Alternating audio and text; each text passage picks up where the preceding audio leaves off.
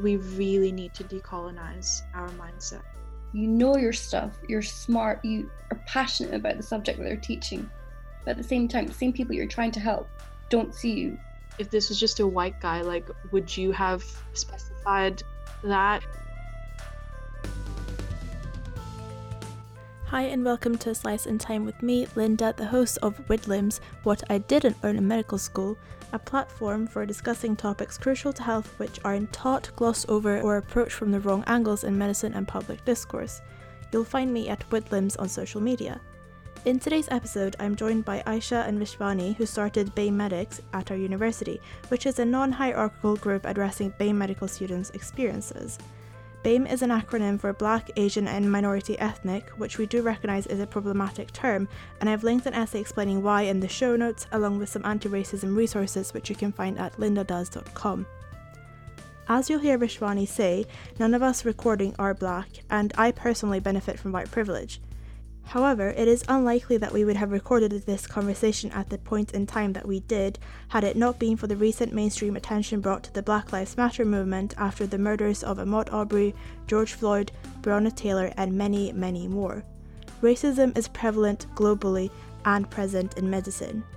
All lives can't matter until Black lives do. I hope this episode provides you with some new perspectives and encourages you to reflect and unlearn. Uh, just to start off, if you could both introduce yourself and so listeners know whose voice belongs to who. Um, I'm Vishwani. Uh, I'm going to start fifth year um, of medicine at Edinburgh this um, July.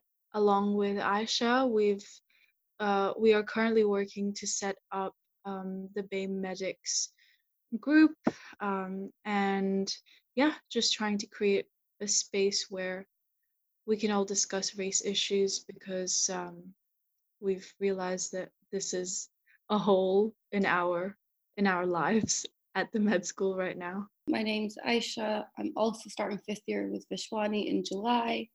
I'm good friends with Linda as well. I'm really, really excited to see the work that we do with BAME Medics and what you do with the with the podcast as well. Thank you so much. We decided to focus a bit on talking about inequalities within medical school, medical education, and kind of beyond into the working force too. But then, of course, there's been racism in terms of like the history of medicine and on the individual and population group levels, which, you know, we've seen a lot with COVID as well. Do either of you want to comment on sort of how COVID has highlighted institutional racism?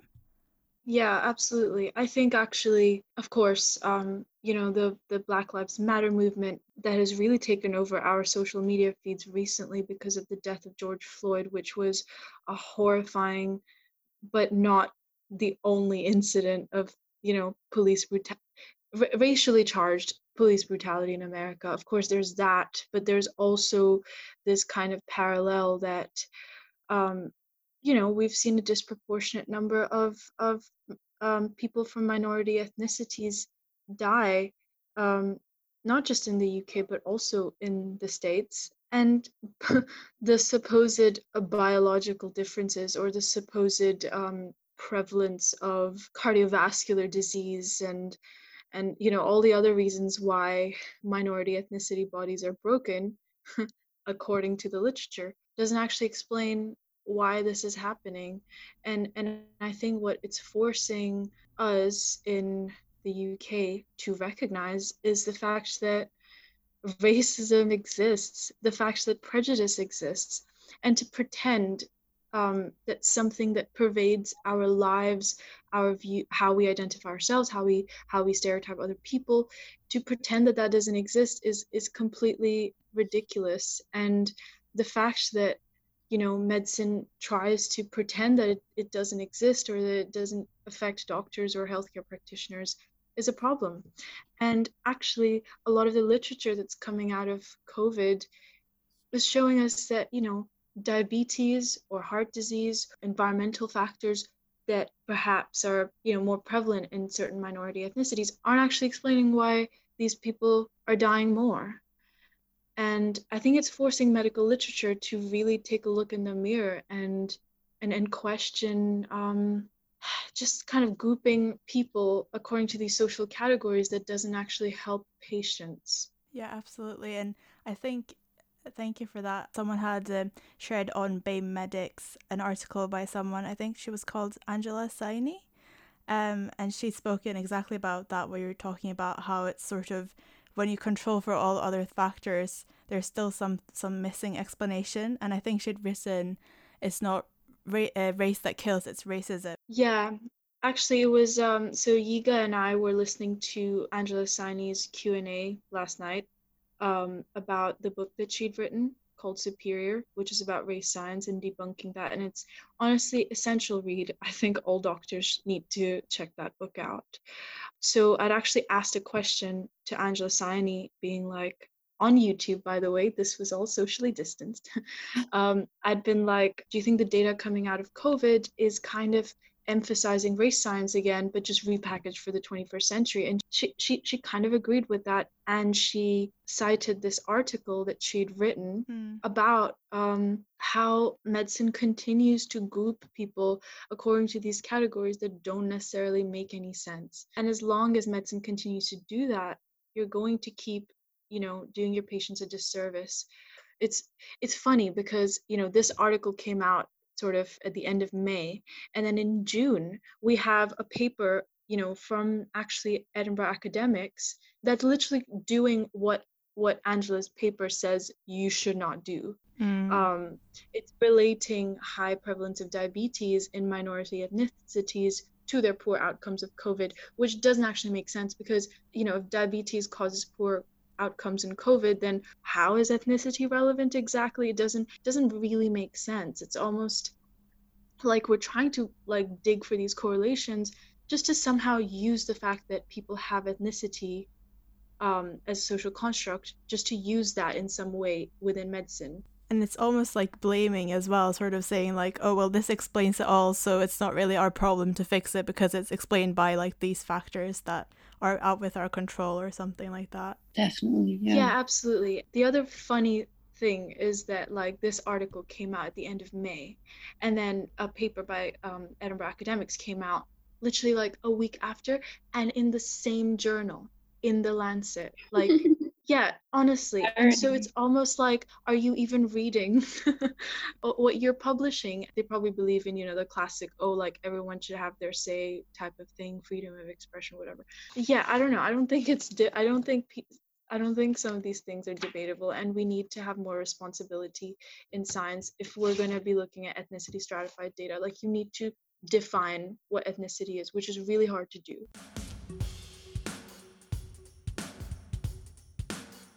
So the focus is obviously to discuss things that aren't as drilled into us as some other topics are throughout our medical education. What do you sort of think is lacking that led you to form the society? I think number one was just a platform for BAME people, BAME persons to speak freely about race and their experiences because currently there's nothing of the sort. And the conversations that Vishwani and I had during the run up of the end of May the start of June were so meaningful to me because the first time I was talking about race candidly to someone who, who got it. Do you know what I mean? Mm. And it sort of led me to realize, well, actually, I'm not comfortable with this. I'm not comfortable with my current state of education. And I don't feel seen in my lectures. I don't feel seen in the patient bodies that we that we study. I just feel like I'm almost erased. How do you guys feel? Yeah, I agree with that. Um, I guess I have sort of a different perspective because I also am not from the UK. So, um, you know, when you're not from a place, you always feel like, oh, like being cast as the other is fine because you are the other, if you get me. Mm-hmm. So, so you know, it, it feels like you have less of a claim over being included, if that makes sense. So I guess I just didn't take it that seriously until I realized that, you know, part of the reason I'm in the UK is because sorry to bring this up, but like my country of origin was robbed of everything. So, you know, part of the reason I've ended up here is because I speak English. Mm. Because you know it makes sense to be here and that's that you know i speak english because of history and whatever and so you know yeah kind of feel like it makes sense for an indian person to be here and from my point of view the whole curriculum just needed needs to be decolonized you know of course i don't as aisha said like i don't see myself in it yeah. But also it's not just do i see myself in it? For me it's also is this the truth? Is this reality? Does this reflect what happened? Because if we're just going to be learning things as if oh yeah europeans discovered everything and all of modern medicine was created by white people and people that look like us didn't do anything. You know i don't feel represented in that story. Mm. um, and then i don't feel like i can take it forward. And but, and the thing is that's not true. Like it's not true that that europeans created modern medicine. The whole world created it. And and that needs to be recognized. I feel the same way. I mean i love medicine and I, I actively enjoy studying. I love learning about the conditions, but then coming faced with this nasty reality that we aren't being told the whole truth was so so heartbreaking to me. Mm. To me, medicine is an escape from my everyday life, every prejudice I face, and then to find mm-hmm. out that things I wrote learn aren't necessarily true and they're actively rooted in race science really makes me uncomfortable. Yeah. And there are just so many things we don't question. Like, for example, in the UK, how there's the algorithm for who gets what hyper, uh, antihypertensive medication. Yes. And we're taught to give black people a different drug and without much explanation, really. Um, and then there's been sort of stories and explanations sort of circulating on social media to talk about it. And it's just really mind blowing, although it shouldn't, you know, it should have been taught to us at the time. I just believed it mm. blindly because it's in our textbooks and in our national guidelines so we don't really question it yeah. exactly yeah and you know you know what that propagates it propagates the idea that we are different it hmm. propagates mm. the idea that people of different human beings of different um you know these this arbitrary way of grouping us socially based on how we apparently look that that is real that that has some kind of real basis which means that the drugs we take work differently in our bodies. Mm-hmm. the pharmacokinetics or whatever is different because our bodies are fundamentally somehow different. And that's just a lie. And i don't understand why we just aren't told that. We aren't told that this isn't biological that this is social like even just recognizing that without even talking about you know calcium channel blockers and questioning the guidelines which by the way i totally totally with you like needs to be questioned but just even acknowledging that actually you know we're all we're all practically the same you know? Absolutely. You got some data about what other students thought about the curriculum and well how medicine is being taught uh, specifically at our university of course but i'm sure it could be applicable elsewhere. So what were some of the main findings that you discovered that other people had not felt that they could talk about previously? Definitely. So our first question we were just basically asking if currently do you feel like there's a, a lack of BAME representation within the medical school experience? And we had an overwhelming majority who said yes. Um, and then Vishwani has organized the responses. And would you like to go into that? He, yeah, sure. Because I mean, I'm not a qualitative like data researcher in any way, so I kind of kind of tried to group the responses by themes. Three major areas that came up related to curriculum, um, faculty, and I think platform. So curriculum was really about it ranged from fairly obvious things like we need more patient cases that represent people from different backgrounds you know in terms of like skin conditions and how do you find how do you actually diagnose things in different patients which is like fairly obvious stuff like have more representation in OSCEs and so on and PBL cases. And then it ranged all the way to um, cultural competency and racial literacy and and being sensitive towards people of different cultures knowing how to actually uh, talk to your patients and knowing how to um, empower yourself if you are a minority ethnicity or empower your your colleagues who who are minority ethnicities and how to actually deal with awkward situations or dangerous situations on the wards that are to do with racism. In terms of faculty that's fairly obvious like we need we need more representation, etc. But also we need more people in leadership positions who are actually uh, making these decisions and and i feel like that's really reflected in what's happening now and that mm-hmm. we have dr mohini gray on board with us uh, well i mean she's already been working on this we're kind of late to the game in that sense like she's just already been working on decolonizing not just medicine at edinburgh but like the whole uni mm-hmm. um and and the fact that she's like on the year five board of examiners um, you know and, and can actually very closely um, closely communicate with uh, david kluth you know i feel like that that just shows that having people in those positions really helps because if she wasn't there like i'm not sure how we would really be able to enact concrete change. Like we're writing a proposal right now. It really helps that she's there to just to be on our side and not gaslight us, etc. We also need racial literacy of the faculty because there's been incidences of of like faculty being really insensitive to students, which is actually terrible for um, BAME um, attainment at medical school. It's been shown that in studies as well. And the last thing was platform. We need formal reporting systems, and we need um, a space where we can talk about race issues, which I hope we can do with BAME Medics. And then lastly, outreach. So we need more pre-university applicants um, feeling like they can come to Edinburgh and actually um, foster that kind of spirit here. Because if you look at UCL med school, they're 50% BAME. So it's not like so it's not like BAME students aren't interested in medicine. You know, it's more that you go where you can see community. Mm. Aisha, do you have any comments on that? I think overall, I really like Vishwani's point about having Dr. Gray on board and having someone who looks like us, who's had a similar experience to us in a position of power, because it's so reassuring and it's so nice to have someone that you can relate to, if mm. you know what I hmm. mean. Because currently, I don't really relate to any of the staff. I don't relate to many of the teachers that I've had, which in turn has led to poor sort of relationships which, as Vishwani said, is a key detriment to the sort of BAME attainment gap. And do you think that that lack of representation has caused either you personally or maybe friends that you know?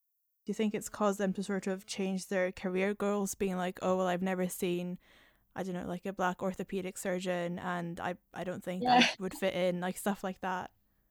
Yeah, so I, I did my orthopedics module this year and just as background, I intercalated in anatomy, so obviously I'm very interested in surgery, orthopedics in particular. But I, I just I can't, you know, mm. the lack of representation and just the hostile environment with that sort of laddish rugby guy culture. It's still there. It's shocking. Mm, yeah, that's so true. I'm I'm not I'm I'm on the fence about like what specialty I want to go into, etc. But I'm interested in academic medicine. I mean, in academia, it's it's so it's so white like it's so white it's so honestly i mean i feel like it's kind of like you can't be what you can't see so 100%. Mm, even if i yeah even if i do see women in mm-hmm. academia they're usually not non-white and if i see brown people in academia they're usually men so mm. like i'm not i'm just not seeing people like me it just makes me feel like well, I mean, I don't really think about it that much, if I'm honest, but I think it's made me realize that, like, in terms of seeking out mentorship opportunities and kind of, you know, those informal net- networks that you form, yeah. um, which are honestly integral to academia and the opportunities that you get offered and, and so on. So I've really felt like there's white men in our year or in med school or outside of that who really tend to kind of get on with with people who look like them who are in senior positions. I mean it is it is a bit harder to form the same kind of like bant i guess. I don't know how to really explain that. I also i don't know like is it because i'm just inept at like connecting with people or is it is it actually because of the structural um, inequalities? Like i don't know especially because I'm actually like class wise like very privileged. So th- it's definitely not to do with that. But then the system is also kind of upheld on people doubting themselves and doubting that it's an actual thing. Yeah, I, I definitely agree. Speaking from personal experience, I've known Vishwani now for almost five years and she's not so sweet. so that's definitely not the issue. I, I, I definitely feel that as well. I just, I can't relate to these people. We come from different experiences. We're fundamentally different people with different values, and our ethos just don't align, which is why I really feel like I'm struggling making these sort of informal uh, mentorships with with doctors that I that I respect. Do you know what I mean? Mm-hmm. Yeah, absolutely. Like I exactly like it's not like we're we're not like aliens, you know. Like it's not like white people are aliens to us or or we're alien to them or whatever. It's just you know a structural thing, you know. Yeah. So it's it's it's sort of you know if we have better cultural understanding and things like that you know it can be bridged but also if we have more people if academia reflects the diversity that our population has and this wouldn't really be that much of a problem maybe yeah mm-hmm. and i definitely felt that particularly in intercalation when i'm working with academics and scientists. I was fortunate enough to work in a lab where everyone was female but i was the only brown person there which at times did feel a bit okay we can kind of relate but at the same time do you really see me? if that makes sense. Especially in the field of developmental biology it's a lot of sort of big white men with big names in nature and uh, development, the um, the journal, and I had some very negative experiences with them. A lot of uh, how would I say it? A lot of talking down to, a lot of um, what's the word? Undermining, very undermining. I thought, which is really really unfortunate because I was considering applying for academic foundation, but now I'm I'm not too sure. Mm, yeah, and yeah. just for people mm-hmm. that are maybe not in the medical field that don't know what it is, intercalation is just when we get to do, I suppose, another degree for a year. Um, and we get to choose different ones, and some of them are lab based, and some of them are quite different. Like I did English literature, for example. Brilliant. I was just wondering as well if you guys think there is a difference in terms of your experiences in preclinical versus clinical years? Well, that's actually a really, really like great point that you've brought up the whole preclinical clinical. Mm-hmm. Um, sorry, Asha, you were gonna. No, no, go for it. It's fine. So again, I'm just gonna like emphasize that I don't know if this is because I'm just foreign or if it's a race thing. Like I don't know, but basically, um, like I remember in second year when we had introduction to clinical practice and we got placed in GPs in GP practices and stuff, I really mm-hmm. felt I was just gonna suck at clinicals. Like in second in pre in preclinicals, I felt afraid of clinicals because I felt like, oh, like maybe people here aren't going to accept me or I'm not gonna be able to um, be a good doctor because I don't understand. I'm just like culturally incompetent here or something. I know this is a total exaggeration, but this is just how I felt um, oh, when I was 19. And honestly, part of that is because the GP tutor we had kept calling me Vikram, which is a boy's name. God. And it's because she'd had like a brown boy like a couple years back in her tutorial group. And I just didn't feel, as Aisha says, I just didn't, I, that was like one time I didn't feel seen. And I didn't really I really just wasn't myself. I think it made me not not feel comfortable being myself. I think it just creates this kind of this kind of feeling, and I just felt like my kind of um, white British peers were like really thriving just because they could just talk the way they wanted to. Yeah. And I felt like I had to change in some way, but I couldn't figure out how. I just I was just I was just not feeling that great about that experience, and it really set me up to not want to be afraid of clinicals. But once I was in clinicals, it's honestly been it's been pretty good. yeah, I've had a, a really scarily similar experience to my introduction to clinical practice ICP placement in second year as you, Vishwani. Mm-hmm. So it's definitely not because you're not from here that you're experiencing these things. I think just generally there's so much subconscious racism within society, mm. within general practice in general, is why we're feeling this way. I definitely felt like I had to tone myself down in a way, which is weird because I'm actually pretty palatable, ah. pleasant, mm-hmm. um, and just constantly again being undermined. I know I'm smart. I know my facts. I, I enjoy medicine. I enjoy talking to patients, But when you're constantly being told that you're doing something wrong or you need to do this differently, it, it, it gets tiring. Hmm. And again, I would see like my white peers thriving in that environment, but I always I always had that sort of thought in my head, like, you don't belong here, you're not gonna fit in. It's just it was a horrible experience for me in general. However, once I got into clinical, it was a lot better. I felt more level headed with the patients, with the doctors. It did get me more exposed to some like microaggressions within wards. So, you know, patients mm. asking from or telling me my English is very good. FYI, I was mm. born and raised in Edinburgh. I'm ethnically Pakistani, if you didn't know. Um, I've spent my whole life here, which is just, it's laughable to me, but it, it does take a toll on you. But at the same time, I've yeah. had consultants who have said some very choice things around me. And I'm just like, am I really invisible to you that you're making these comments? Yeah, no, thank yeah. you guys for sharing those um, personal experiences. It just really shows how, I don't know, it's like these people that we're surrounded by that are racist and saying these shitty things, if you don't intervene, they're gonna, you know, grow up um, and become the same sort of racist doctors.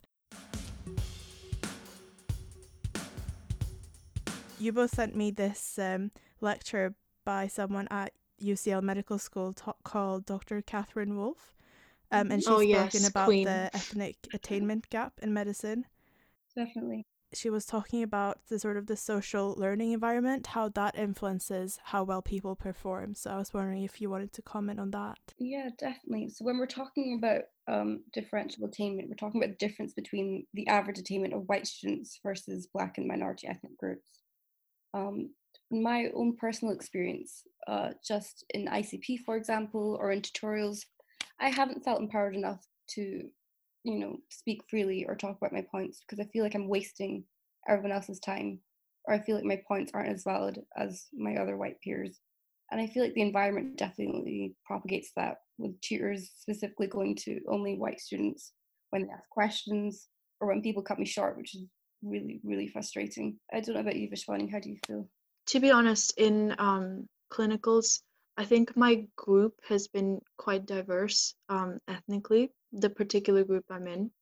Um, so it's been pretty good in that sense. And I've also been with um, uh, white peers who are, you know, great allies.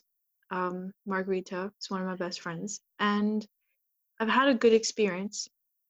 But I will say that, you know, this whole idea, as Aisha is saying about like your white peers thriving, is absolutely true because um, I remember Margarita was telling me that she was with with someone who was um, Asian, I think, and basically the patient the patient that they were speaking to just never looked at the Asian student, like just mm-hmm. never made any eye contact. And that's happened with me. So I've been in like clinics where I'm honestly, I'm giving all the right answers. I'm the one that's talking to the consultant or doctor, whoever it is that is kind of asking us questions. Um, I'm the one trying my like absolute hardest, doing all the reading, coming in, just so that they look at me, like so that I sustain their eye contact. Mm-hmm. But it's happened to me where the other person I'm with was not really doing the same, but the conversation was still directed at them, basically. And it's actually taken a big toll on me to constantly be thinking about that um, mm. in these conversations. So I've started to not think about it. I like consciously told myself, don't pay attention to this because it's not good for you. Definitely. And they're, they're such horrible thoughts to go through. You're sitting there, you know your stuff, you're smart, you are passionate about the subject that they're teaching. But at the same time, the same people you're trying to help don't see you. They actively ignore you. I definitely feel that. I had like a very similar experience particularly in my orthopedics placement. Um, again as i mentioned i integrated anatomy. I know my anatomy i got first but at the same time the surgeon would never direct his questions at me. Patients would not really interact with me uh, as they would uh, with my peers and it really did take a toll did you have anything else maybe you wanted to bring up uh, in relation to Dr. Katherine Woolf's work and that sort of uh, presentation you sent me? Her whole seminar is just fantastic. I think everyone should go through it and internalize it. you know, she talks about um, the, the the attainment gap amongst BAME students. She brings up a lot of things, and some of the most kind of shocking things is actually the the prejudice and, and stereotyping that comes from the teachers who teach us. Um, Aisha, you wanna, because you shared that one quote. I'll be linking several resources in the show notes that we've mentioned and things that are just good in general for people that are interested in learning more, which you should all be. if you're not already, just get interested because this is important stuff. These type that stereotyping from your teachers actually affects the teacher student relationship, which which then you know further impacts other things. Definitely. So I've, I've got the quote here, and this is published by an article that Woolf wrote in 2008 for the BMJ. And the quote reads Some of these sweet little Asian girlies are very hard to get through. I'm quite a physically bigger sort of chap. Maybe it's another factor. I'm older. Obviously, that's a factor. I'm male. I'm. They don't communicate terribly well, said by a white male teacher at UCL. I thought that was just so, so, so shocking that someone felt the. I, I words can't describe it. It's really, mm. really grinded my gears. And to think that maybe some of the the relationships that I've formed within the faculty, because I do I do seek mentorship wherever wherever I can in medicine. To think that someone might feel the same way about me is really really heartbreaking. There are quite a lot of uh, in that presentation sort of similar quotes by other teachers or just other sort of prejudices they hold which obviously if, if you have those internalized there's no way saying that that doesn't affect your teaching. Definitely. It just it sort of reaffirms the thought that i have that there's no point in me trying to, to form these relationships. But at the same time i know that that's not true. I know i'm not the problem here. People just need to grow up and you know hold themselves accountable to the prejudices that they may have. Do you know what i mean? Yeah mm-hmm. for sure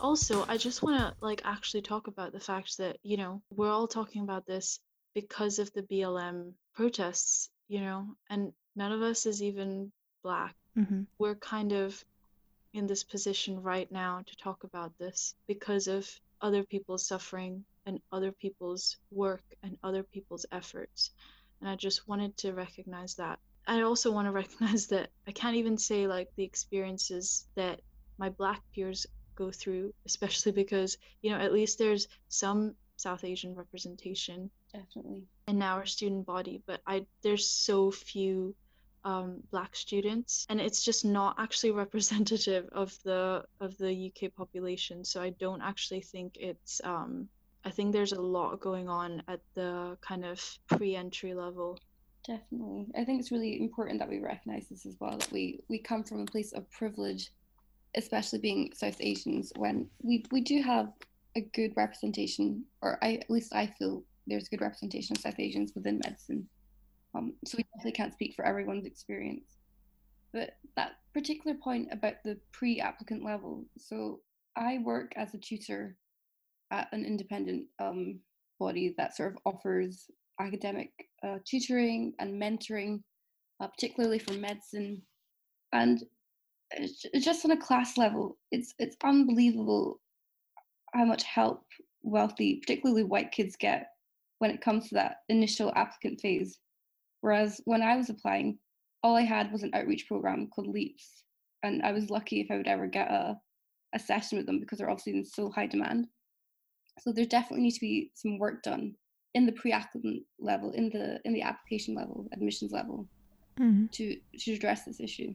Yeah, and also we're not even touching on the colorism aspect here because um, Aisha and I are fairly lighter skinned South Asians. So, you know, we're I, I actually have uh, one of my friends actually told me how when she was on the wards because because as I told you when I was in preclinicals I was kind of scared of going into clinical so I was asking her for advice um, and she was like, microaggressions might happen to you. She told me about this one time when the, she she gave some tea to a patient or something, and the patient said, "Men don't don't like that." The patient pointed to her mm. skin, and the patient was like, "No, men prefer that." And then the patient pointed to the tea, which supposedly was a lighter brown.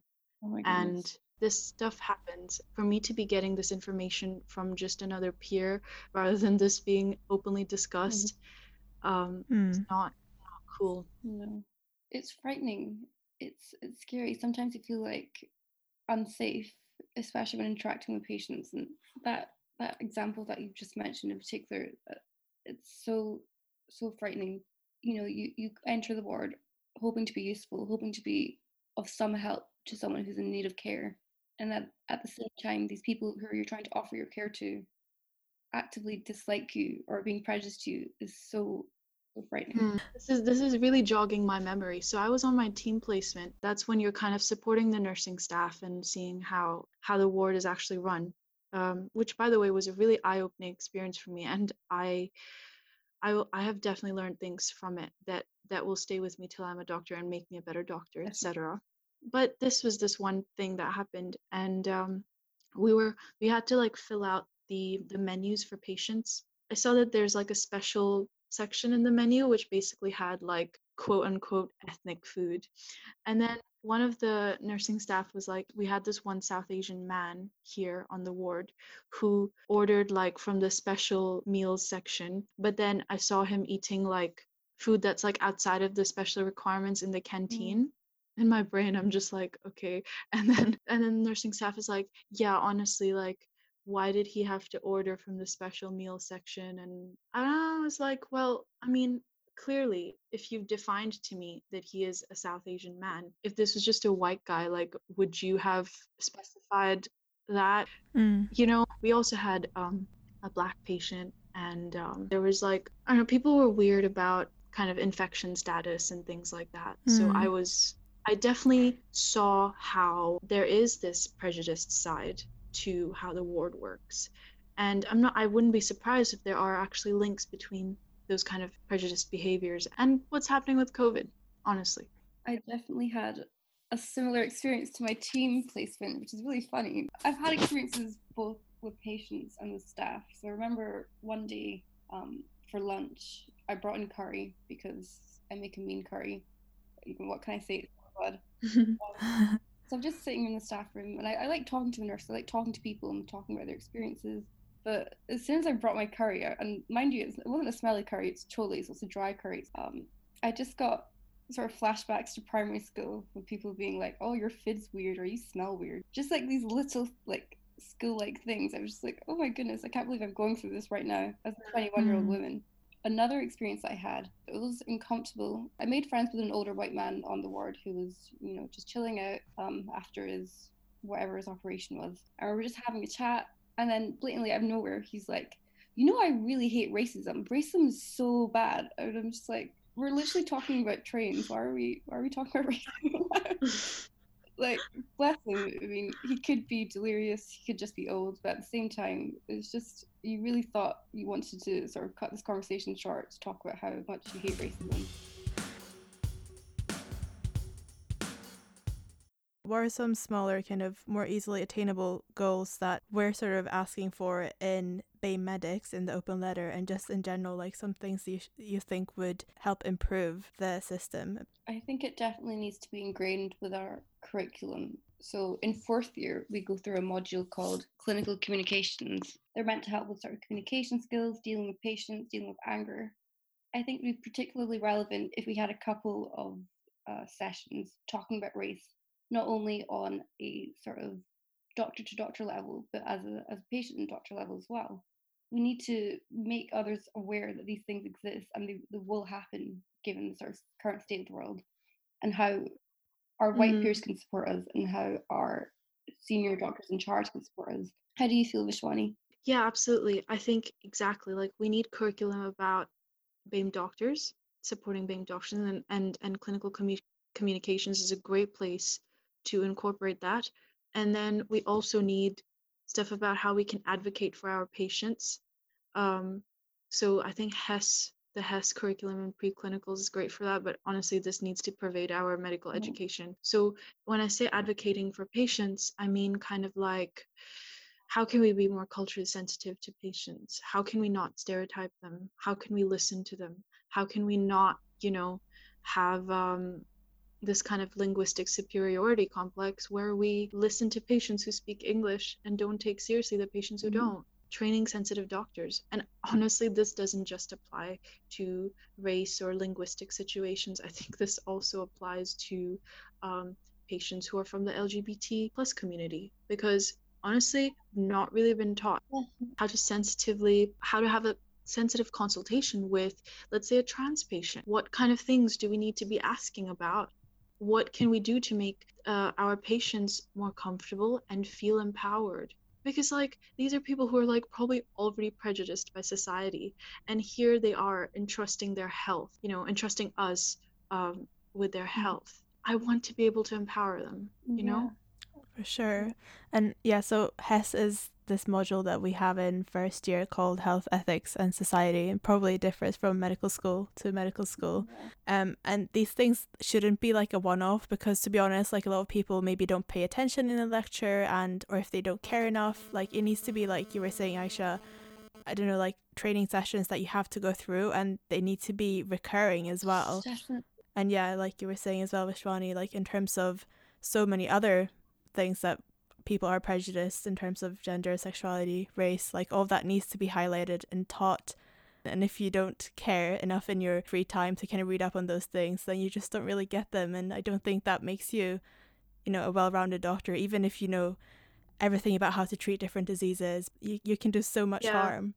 And also it's it's not even like knowing like detailed kind of academic ethics it's literally like how to know what this person's concerns are, how to communicate with them, how to make them feel safe and comfortable. You know, like those are very kind of like practical like things you can apply since since so many medics hate theoretical things from what yeah. I've understood. Um, you know, sort of going on the point talking about HES. So the only sort of formal teaching that I've had throughout my whole time in medical school was a tutorial during HES talking about the prevalence of heart disease in South Asian communities. And just the whole organization of that tutorial and the environment of it was so, so hostile. And it brought so much room for sort of xenophobic comments, racist comments, casual racist comments.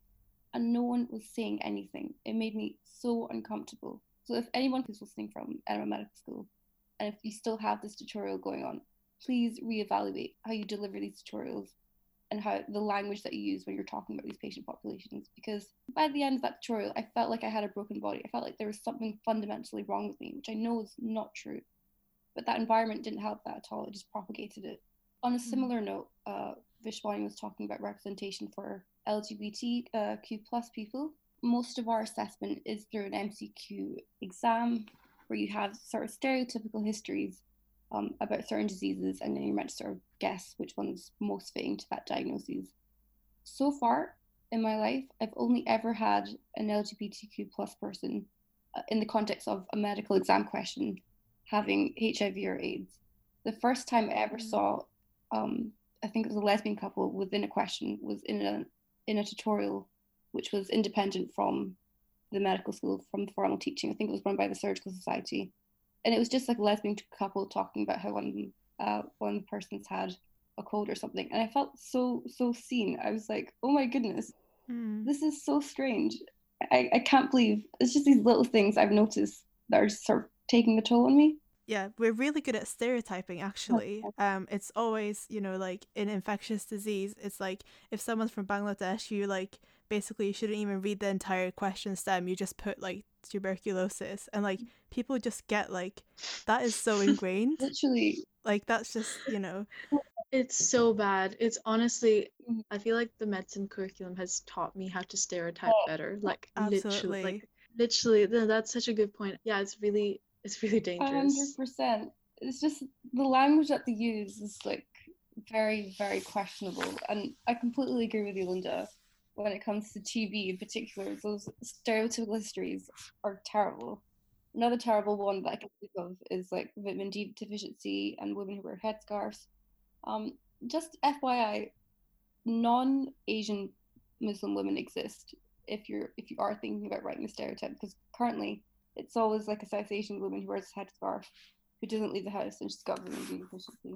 Another one that I can think of is sarcoid as well, which makes me super uncomfortable. I read the comments in past PassMed. Basically, like a question bank that many medical students use. And in the comments, it, it's terrible. It's just like, oh, as soon as I saw a black women in the STEM, I knew it was sarcoid. And I was like, oh my goodness. Yeah, literally. How can you use all these social factors to like assume all these things about people? It's Mm. not, it's just, it's actually really bad. Now that you bring this up, yeah, medicine like teaches you how to stereotype better. And Yeah. that does not make you a better doctor. It makes you great at doing well in exams, but it doesn't make you a good doctor. Mm. Yeah, like of course it's important to like, you know, have a general area of like what diseases are endemic in what part of the world. There are risk factors for things and it's good to be aware of those, but just the way that it's drilled into me, like it's not even just like considering it as a risk factor. It's like if you see a certain word you're kind of triggered and routed to like pick a certain answer. Yeah, it's not great. It's really not great.